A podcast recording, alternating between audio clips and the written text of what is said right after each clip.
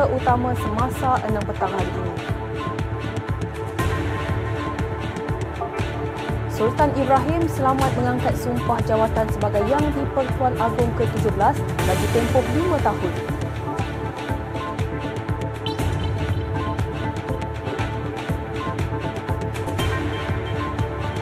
Ibu lima orang anak dipenjara tiga tahun selepas mengaku bersalah menyimbah air panas kepada anaknya.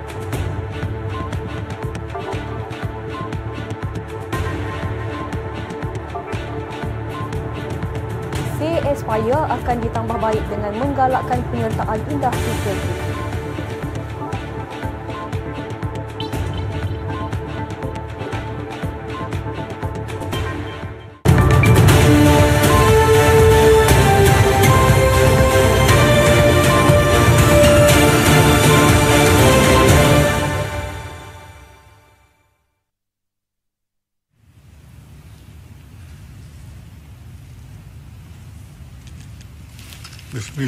Bismillahirrahmanirrahim. Kami Sultan Ibrahim Ibn Almarhum Sultan Iskandar yang di Pertuan Agong bagi Malaysia bersumpah dengan melafazkan Wallahi Wabillahi Wataulahi Maka dengan lafaz ini Berikrarlah kami dengan sesungguh dan dengan sebenarnya mengaku akan taat setia pada menjalankan dengan adilnya pemerintahan bagi Malaysia dengan mengikut sebaga, sebagaimana undang-undang dan perlembagaan yang telah disah dan dimasyhurkan dan yang akan kisah disesah dan dimasyurkan di masa hadapan ini. Dan bagi kami berikrar mengaku dengan sesungguhnya dan dengan sebenarnya memeliharakan pada setiap masa agama Islam dan berdiri tetap di atas pemerintahan yang adil dan aman di dalam negeri. Assalamualaikum dan salam sejahtera. Itu tadi sedikit paparan Sultan Johor, Sultan Ibrahim selamat mengangkat sumpah jawatan sebagai Yang di-Pertuan Agong ke-17 bagi tempoh lima tahun. Istiadat melafaz dan menandatangani surat sumpah jawatan itu diadakan pada mesyuarat khas Majlis Raja-Raja ke-264 di Balai Rong Seri Istana Negara kira-kira jam 11.20 pagi tadi. Di hadapan Sultan dan Raja Melayu, kerabat diraja serta tif-tif kenamaan, Sultan Ibrahim menandatangani surat-surat perisytiharan memegang jawatan. Pada istiadat itu turut menyaksikan Sultan Perak Sultan Nazrin Shah mengangkat sumpah sebagai timbalan yang di-Pertuan Agong bagi tempoh sama. Surat sumpah jawatan itu kemudiannya ditandatangani oleh Yang di-Pertuan Besar Negeri Sembilan Tuanku Muris Tuanku Munawir dan Sultan Selangor Sultan Sharafuddin Idris Shah Al-Haj sebagai saksi. Perdana Menteri Datuk Seri Anwar Ibrahim kemudiannya membacakan kandungan surat perisytiharan itu bermulanya secara rasmi Sultan Ibrahim sebagai Ketua Negara Baharu Malaysia berdasarkan undang-undang dan perlembagaan persekutuan. Sultan Ibrahim menggantikan Al-Sultan Abdullah yang menamatkan pemerintahan selama lima tahun sebagai Yang di-Pertuan Agong ke-16 semalam. Terdahulu, istiadat ketenteraan penuh tradisi menyambut keberangkatan tiba yang di Pertuan Agong Sultan Ibrahim sebaik tiba di dataran Istana Negara hari ini. Sultan Ibrahim yang tiba di Istana Negara pada 10.40 pagi untuk menghadiri istiadat melafaz sumpah dan menandatangani surat sumpah jawatan sebagai yang di Pertuan Agong ke-17 disambut oleh Perdana Menteri Datuk Seri Anwar Ibrahim. Sultan Ibrahim kemudian menerima hormat diraja daripada pasukan kawalan kehormatan utama KKU Batalion Pertama Regimen Askar Melayu Diraja terdiri daripada empat pegawai dan 103 anggota yang diketuai Major Nurul Fauzan Mat Sabri. Serentak dengan itu, Pancaragam Pusat Regimen Askar Melayu diraja dengan 40 anggota memainkan lagu negaraku sebelum yang di Pertuan Agong yang merupakan pemerintah tertinggi ATM berkenan memeriksa KKU berkenaan. Dalam masa sama, Istana Negara hari ini memaklumkan penggunaan nama rasmi bagi Yang di-Pertuan Agong ke-17 dan Raja Permaisuri Agong yang telah dikemas kini. Setiausaha Sulit Kanan kepada Yang di-Pertuan Agong, Datuk Nazim Muhammad Alim memaklumkan penggunaan nama rasmi bagi Yang di-Pertuan Agong ialah ke bawah duli Yang Maha Mulia Seri Paduka Baginda Yang di-Pertuan Agong Sultan Ibrahim. Beliau turut memaklumkan nama rasmi bagi Raja Permaisuri Agong ialah ke bawah duli Yang Maha Mulia Seri Paduka Baginda Raja Permaisuri Agong, Raja Zarid Sofia. Sultan Ibrahim hari ini selamat melafaz sumpah memegang jawatan sebagai Yang di-Pertuan Agong ke-17, disusuli lafaz sumpah memegang jawatan timbalan Yang di-Pertuan Agong oleh Sultan Perak Sultan Nazrin Shah. Sultan Ibrahim dan Sultan Nazrin Shah melafaz dan menandatangani surat sumpah jawatan di hadapan Raja-Raja Melayu dari Terengganu, Selangor, Negeri Sembilan, Perak dan Kedah. Johor diwakili pemangku Sultan Johor, Pahang diwakili pemangku Raja Pahang, Perlis diwakili pemangku Raja Perlis, manakala Kelantan diwakili Tengku Mahkota Kelantan. Turut hadir yang di Pertua Negeri Melaka, Pulau Pinang, Sabah, Sarawak selain dif-dif kenamaan yang mewakili badan eksekutif, perundangan dan kehakiman.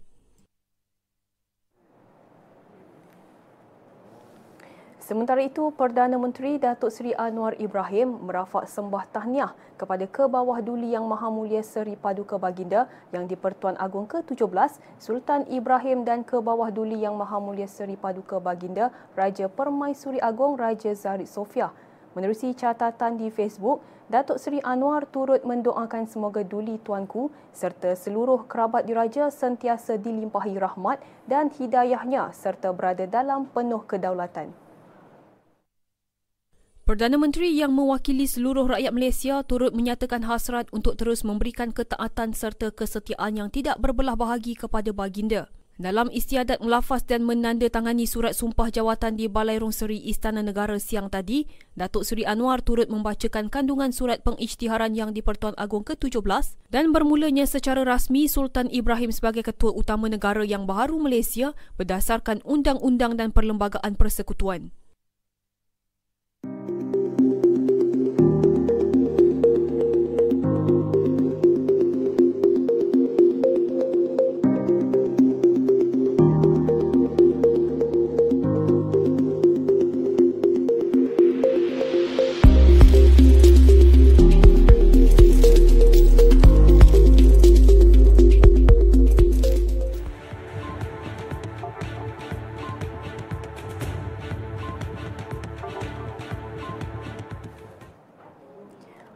Kembali.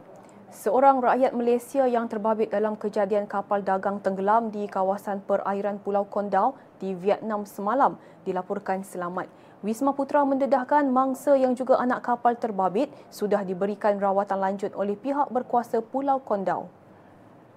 Konsulat Jeneral Malaysia di Ho Chi Minh sedang berhubung rapat dengan pihak berkuasa tempatan untuk mendapatkan perkembangan terkini mengenai insiden itu dan menghulurkan bantuan konsular sewajarnya. Wisma Putra mengesahkan warga Malaysia itu adalah kru kepada kapal dagang milik Malaysia iaitu Samudra Indah 2 yang tenggelam di kedudukan 90 batu nautika dari bandar Vung Tau di wilayah Baria Vung Tau di kawasan perairan Pulau Kondau. Rakyat Malaysia yang memerlukan sebarang bantuan konsular boleh berhubung dengan Konsulat Jeneral Malaysia di Ho Chi Minh City seperti alamat tertera. Sebarang perkembangan terkini mengenai insiden itu akan dimaklumkan dari semasa ke semasa.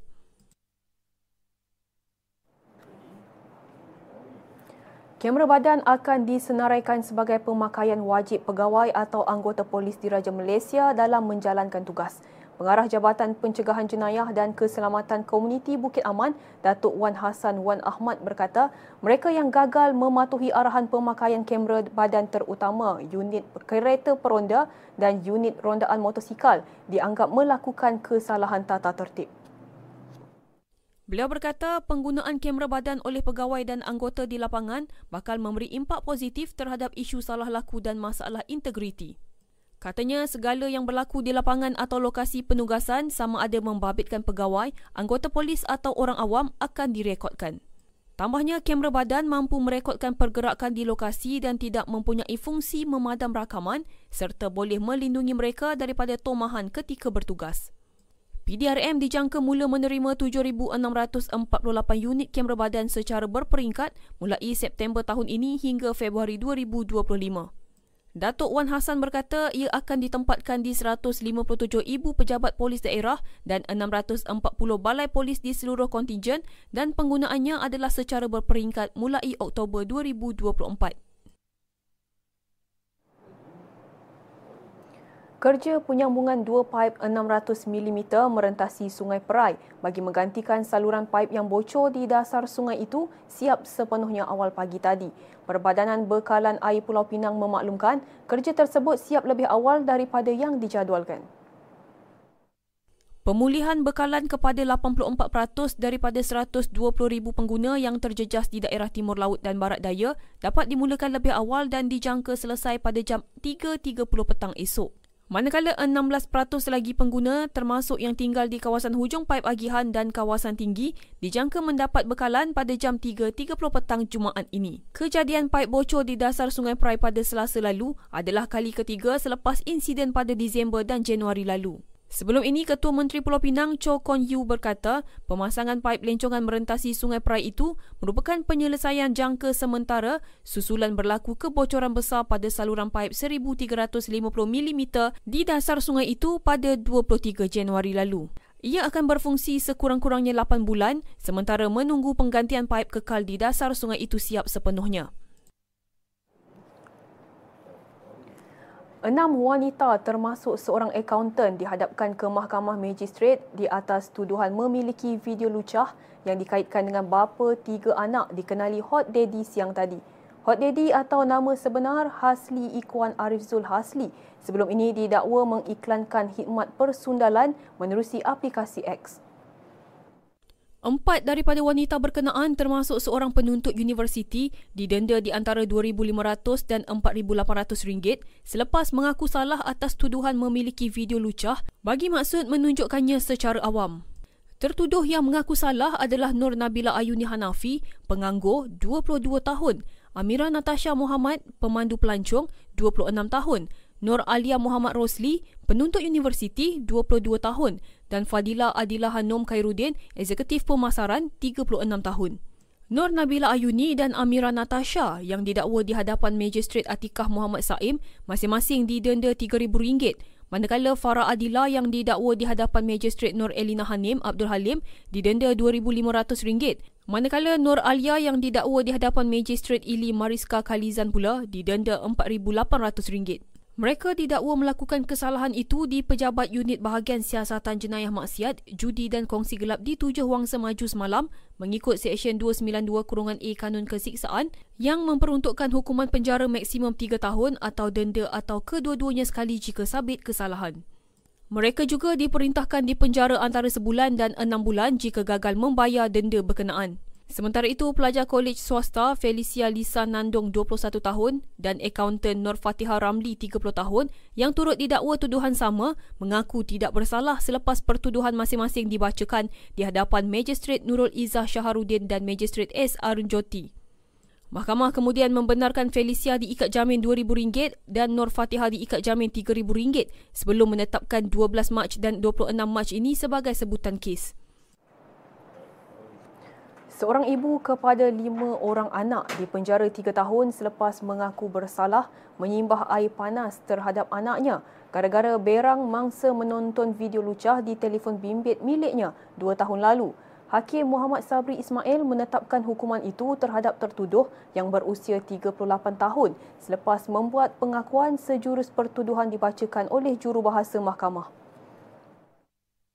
Berdasarkan kertas pertuduhan, wanita berkenaan didakwa dengan sengaja menyebabkan kecederaan parah ke atas anak lelakinya yang ketika kejadian berusia 13 tahun dengan cara menyimbah air panas. Perbuatan itu dilakukan kira-kira jam 2.56 pagi di sebuah rumah di Taman Perumahan Kaki Tangan Kerajaan di Sungai Udang pada 27 Jun 2022. Mengikut Seksyen 326 Kanun Kesiksaan dan dibaca bersama Seksyen 326A Kanun sama, tertuduh boleh dipenjara sehingga 20 tahun dan hendaklah dikenakan denda atau dengan sebat jika sabit kesalahan. Tindakan tertuduh terbongkar selepas rakan anaknya menyedari pakaian sekolah dipakai mangsa mempunyai kotoran kesan luka dan melaporkan kejadian kepada ibunya yang merupakan pengadu dalam kes ini. Pendakwaan dikendalikan Timbalan Pendakwa Raya Muhammad Nazrin Ali Rahim memohon hukuman setimpal dikenakan terhadap tertuduh. Tertuduh yang tidak diwakili peguam merayu hukuman minimum diberikan dengan alasan mempunyai tiga anak kecil berusia enam tahun, empat tahun serta enam bulan.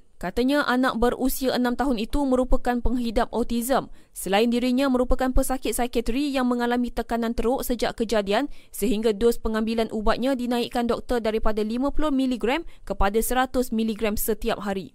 Mahkamah menjatuhkan 3 tahun penjara dari tarikh ditangkap iaitu pada 8 Julai 2023.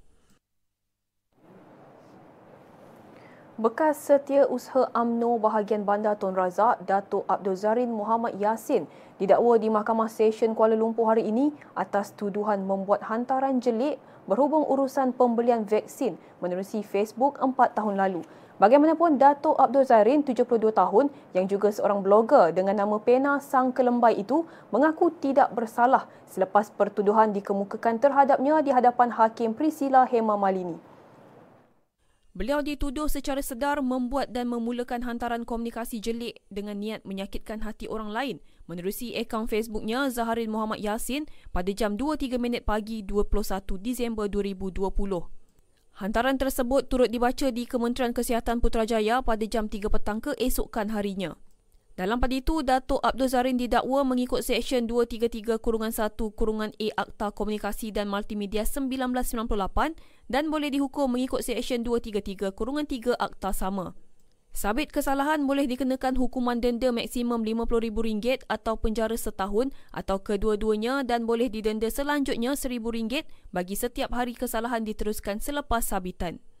Mahkamah membenarkan ikat jamin RM7,000 dengan seorang penjamin dan menetapkan sebutan semula kes pada 26 Februari depan. Seorang wanita warga Tanzania yang mengeksploitasi rakan senegara sebagai pekerja seks ditahan dalam serbuan di sebuah pangsapuri di Kuala Lumpur Isnin lalu. Ketua Pengarah Jabatan Imigresen Datuk Ruslin Jusuh berkata, Berdasarkan risikan dijalankan, seorang wanita warga Tanzania berusia 29 tahun berjaya diselamatkan dalam operasi membantras kegiatan pemerdagangan orang. Beliau berkata wanita tersebut dipercayai menjadi mangsa eksploitasi dengan dijanjikan pekerjaan oleh sindiket yang menguruskan kemasukannya ke dalam negara.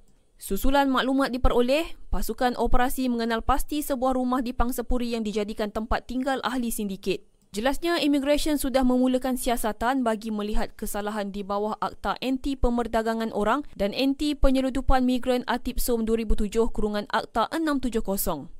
Modus operandi sindiket itu adalah menjanjikan pekerjaan dan peluang untuk melanjutkan pelajaran di Malaysia. Orang awam diminta untuk terus menyalurkan maklumat kepada immigration atau hubungi talian tertera sekiranya terdapat maklumat warga asing yang dieksploitasi. Daif, kotor dan busuk. Itu keadaan yang berlaku di penempatan pekerja asing di sebuah kilang perabot di Sungai Rambai, Melaka. Keadaan itu dikesan menerusi operasi khas Jabatan Tenaga Kerja Melaka bersama beberapa agensi lain termasuk Majlis Perbandaran Jasin lewat petang semalam. Penginapan yang daif itu jelas kelihatan apabila keadaan sekeliling premis dipenuhi sampah dan saluran air yang bertakung selain tandas dipenuhi lumut hijau. Exco Kesihatan Melaka, Ngui Hisem berkata, operasi tersebut dijalankan bagi mengenal pasti majikan yang gagal menyediakan penempatan yang mengikut akta ditetapkan kerajaan. Katanya ketika serbuan ke kilang perabot itu, sepasukan anggota penguat kuasa mengesan 66 warga asing ditempatkan di rumah penginapan yang daif dan tidak mengikut akta standard minimum perumahan, penginapan dan kemudahan pekerja 1990 kurungan akta 446. Tambahnya di premis itu terdapat 14 unit asrama pekerja yang disediakan dan semakan lanjut mendapati ia tiada sebarang perakuan penginapan. Menerusi operasi itu, Jabatan Tenaga Kerja Melaka mengesan beberapa kesalahan yang boleh dipertimbangkan untuk diambil tindakan mengikut Akta 446 yang membawa hukuman denda tidak melebihi RM50,000 bagi setiap kesalahan yang dalam operasi terbabit. Menurut Hisam, antara kesalahan yang dikesan adalah menjalankan perniagaan tanpa lesen, tidak menjaga kebersihan hostel dan kilang termasuk tandas yang kotor.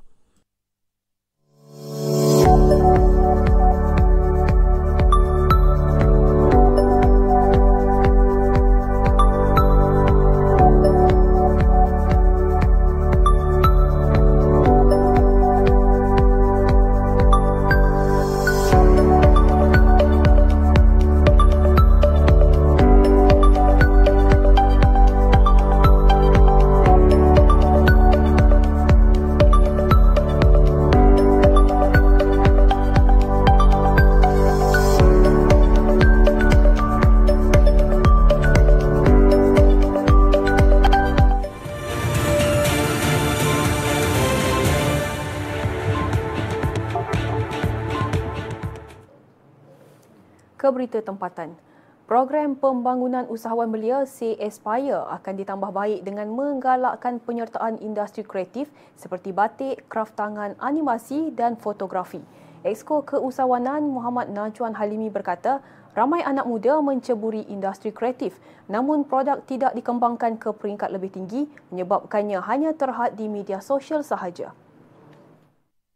Uh, kalau boleh kita nak SAY turut uh, mengambil kira mereka yang terlibat dalam bidang industri kreatif. Uh, misalnya mereka yang uh, ada perniagaan ataupun uh, produk yang melibatkan uh, batik ataupun uh, kraft tangan seni dan juga segmen-segmen lain seperti uh, gam apa uh, animasi foto dan sebagainya. Jadi kita nak tengok bagaimana Uh, di peringkat tersebut kita boleh bantu dan uh, ini antara kelainan lah kita nak pastikan uh, keusahawanan itu bukan hanya bertumpu kepada produk-produk biasa yang mana kita tengok sebelum ni F&B, uh, packaging, uh, makanan ringan dan sebagainya tapi kita nak juga segmen ekonomi kreatif yang mana uh, orang tak nampak dia sebagai satu produk yang boleh dipegang tetapi produk yang mungkin boleh dilihat ataupun Beliau berkata demikian selepas majlis penutup program Say Aspire di Shah Alam semalam. Program Say Aspire edisi kelima itu akan bermula pada Februari hingga Jun depan dengan beberapa modul dan latihan mengenai ekspor. Seramai 50 usahawan akan melalui dua peringkat penilaian namun hanya 10 usahawan akan menyertai pembentangan akhir. Tiga pemenang utama berpeluang ke negara terpilih untuk tujuan promosi, rundingan perniagaan dan bimbingan khas secara individu dalam mengeksport produk mereka. Say Aspire diwujudkan sejak 2018 merangkumi latihan kewangan, strategi pemasaran serta perancangan strategik untuk menembusi pasaran luar negara. Dalam perkembangan lain, penggerak belia Selangor PEBS memperkenalkan program kerohanian yang bakal dilaksana Ramadan ini bagi mengukuhkan lagi jati diri anak muda. Exko belia Muhammad Najwan berkata, Pengenalan program keagamaan itu merupakan pelengkap kepada program sedia ada iaitu komuniti, sukan dan riadah. Kita sekarang ni dalam proses uh, untuk uh, menyusun semula uh, program penggerak belia negeri Selangor ini. Jadi selepas daripada itu kita untuk jangka masa sekarang uh, kita nak berdepan dengan uh, nak menghadapi bulan Ramadan uh, untuk belia-belia muslim ni kita telah rangka program untuk mereka yang terlibat secara langsung dalam uh, komuniti di surau, di masjid. Dan uh, kita juga sedikit sebanyak sekarang ini sedang menggerakkan juga uh, program uh, semarak subuh uh, yang mana kita nak uh, pastikan anak-anak muda ni bukan hanya pergi ke masjid uh, pada hari Jumaat saja uh, tetapi juga mereka ini mengimarahkan masjid ini pada setiap waktu Sebelum ini, Muhammad Najwan memaklumkan kerajaan negeri bakal melantik 228 PEBS baharu bagi menggerakkan polisi dan program untuk belia. Katanya semua mereka berperanan sebagai penghubung membentuk perpaduan dalam kalangan masyarakat sekaligus mencorak masa depan Selangor yang lebih gemilang. PEBS dijenamakan dan disusun semula pada tahun 2021 daripada penggerak belia tempatan yang mula diperkenalkan sejak 2009. Pemimpin belia setempat itu memainkan peranan kepada agenda pembangunan generasi muda di setiap Dewan Undangan Negeri.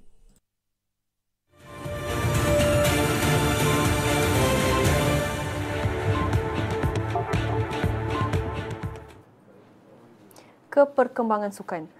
Pengarah Kejurulatihan Akademik Badminton Malaysia, Rexy Mainaki, optimis pasukan lelaki negara mampu mara ke suku akhir berdasarkan undian kejuaraan badminton berpasukan Asia B ATC 2024.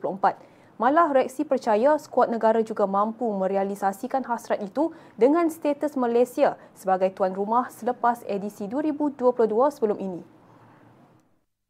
I've been telling all the our players to to focus on that and give the fans and all the the nation is proud and then fight for the best. So hopefully all our player can fight for since we are not doing well in Malaysian Open. So hopefully for these times, then they will bring the happy and then pride for the the nation lah.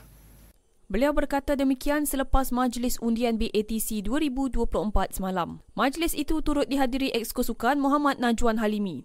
Undian BATC 2024 menyaksikan skuad berpasukan lelaki negara diundi dalam kumpulan B bersama Taiwan, Kazakhstan dan Brunei dalam kejuaraan yang dijadualkan berlangsung di Setia City Convention Centre dari 13 hingga 18 Februari ini. Pasukan lelaki akan diketuai pemain perseorangan Li Zijia, Eng Ziyong, Leong Junhao dan Eugene Wee Manakala beregu mempertaruhkan Aaron Chia So Wee Yi, Goh Si Fei, Nur Izzuddin Rumsani, Chong Hun Jian, Haikal Nazri. Bagi acara berpasukan wanita, skuad negara dijangka berdepan laluan berliku apabila diundi dalam kumpulan Y bersama Thailand dan Emiriah Arab Bersatu. Beregu berpasukan wanita negara pula, cabaran digalas pemain perseorangan Goh Jin Wei, K. Lekshana, Siti Nur Shuhaini Azman dan Wong Ling Ching. Manakala beregu digalas perlitan M. Tinah, Go Pei Ki, Lo Yin Yuan dan Tio Mei Zing, Tan Jing Yi. Sementara itu, beregu lelaki negara Goh Zifei Nur Izzuddin Rumsani tekad membalas kepercayaan yang diletakkan Persatuan Badminton Malaysia terhadap mereka untuk beraksi pada BATC 2024 bermula 13 hingga 18 Februari depan.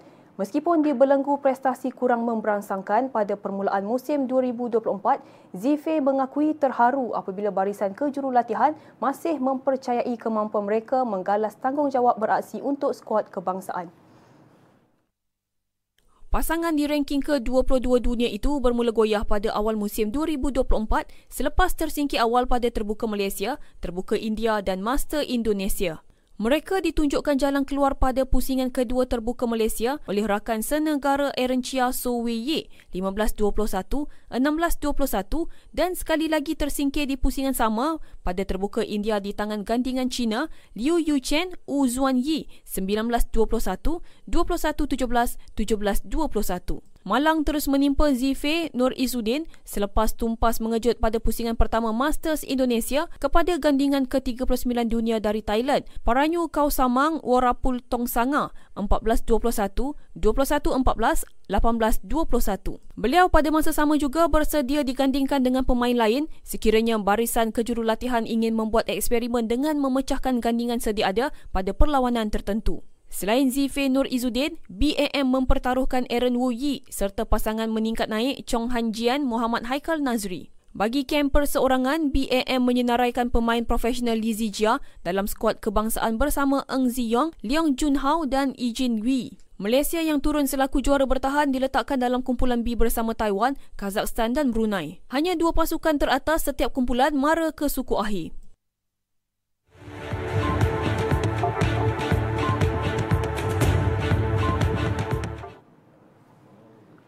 Ke laporan antarabangsa. Kejam dan tidak berhati perut. Tindakan tidak berperi kemanusiaan itu masih diteruskan tentera Israel yang sanggup menyamar sebagai orang awam serta kaki tangan perubatan sebelum menyerbu dan menembak mati tiga penduduk Palestin di sebuah hospital di Jenin. Kementerian Kesihatan Palestin yang mengesahkan perkara itu berkata, segalanya bermula apabila rejim Zionis bertindak membunuh seorang lelaki yang kononnya sedang bersembunyi di sebuah hospital utara tebing barat yang diceroboh. Dalam pada itu, media antarabangsa turut melaporkan tiga pemuda iaitu Muhammad Jalamnah, Muhammad Aiman Gazawi dan Basil Aiman Gazawi mati syahid akibat ditembak oleh penceroboh yang menyerbu Hospital Ibn Sina di Jenin. Rakaman kamera keselamatan yang tular juga menunjukkan kira-kira 12 tentera Israel melakukan penyamaran termasuk tiga berpakaian wanita manakala dua lagi berpakaian seperti kaki tangan perubatan berjalan di koridor hospital sambil memegang senapang. Sementara itu, Kementerian Luar Negeri Palestin memaklumkan mereka mengutuk sekeras-kerasnya pembunuhan tentera Israel terhadap tiga pemuda berkenaan. Bekas Perdana Menteri Pakistan Imran Khan dijatuhkan hukuman penjara 10 tahun bersama diplomat tertingginya Shah Mahmud Qureshi atas pertuduhan membocorkan rahsia negara. Hukuman itu dikeluarkan Hakim Abwal Hasnat Muhammad Zulkarnain di penjara Adiala Rawalpindi. Peguam Khan Gohar Ali Khan bagaimanapun berkata Parti Pakistan Tehrik-i-Insafnya PTI akan mencabar hukuman itu di Mahkamah Tinggi Islamabad. Gohar juga merupakan ketua parti PTI. Khan dituduh mendedahkan rahsia rasmi dalam satu perhimpunan pada tahun 2022. Bekas pemain kriket yang pernah berkhidmat sebagai Perdana Menteri dari 2018 hingga 2022 itu disingkirkan selepas gagal dalam undi percaya di Parlimen pada April 2022 kurang setahun sebelum menamatkan penggal perkhidmatannya.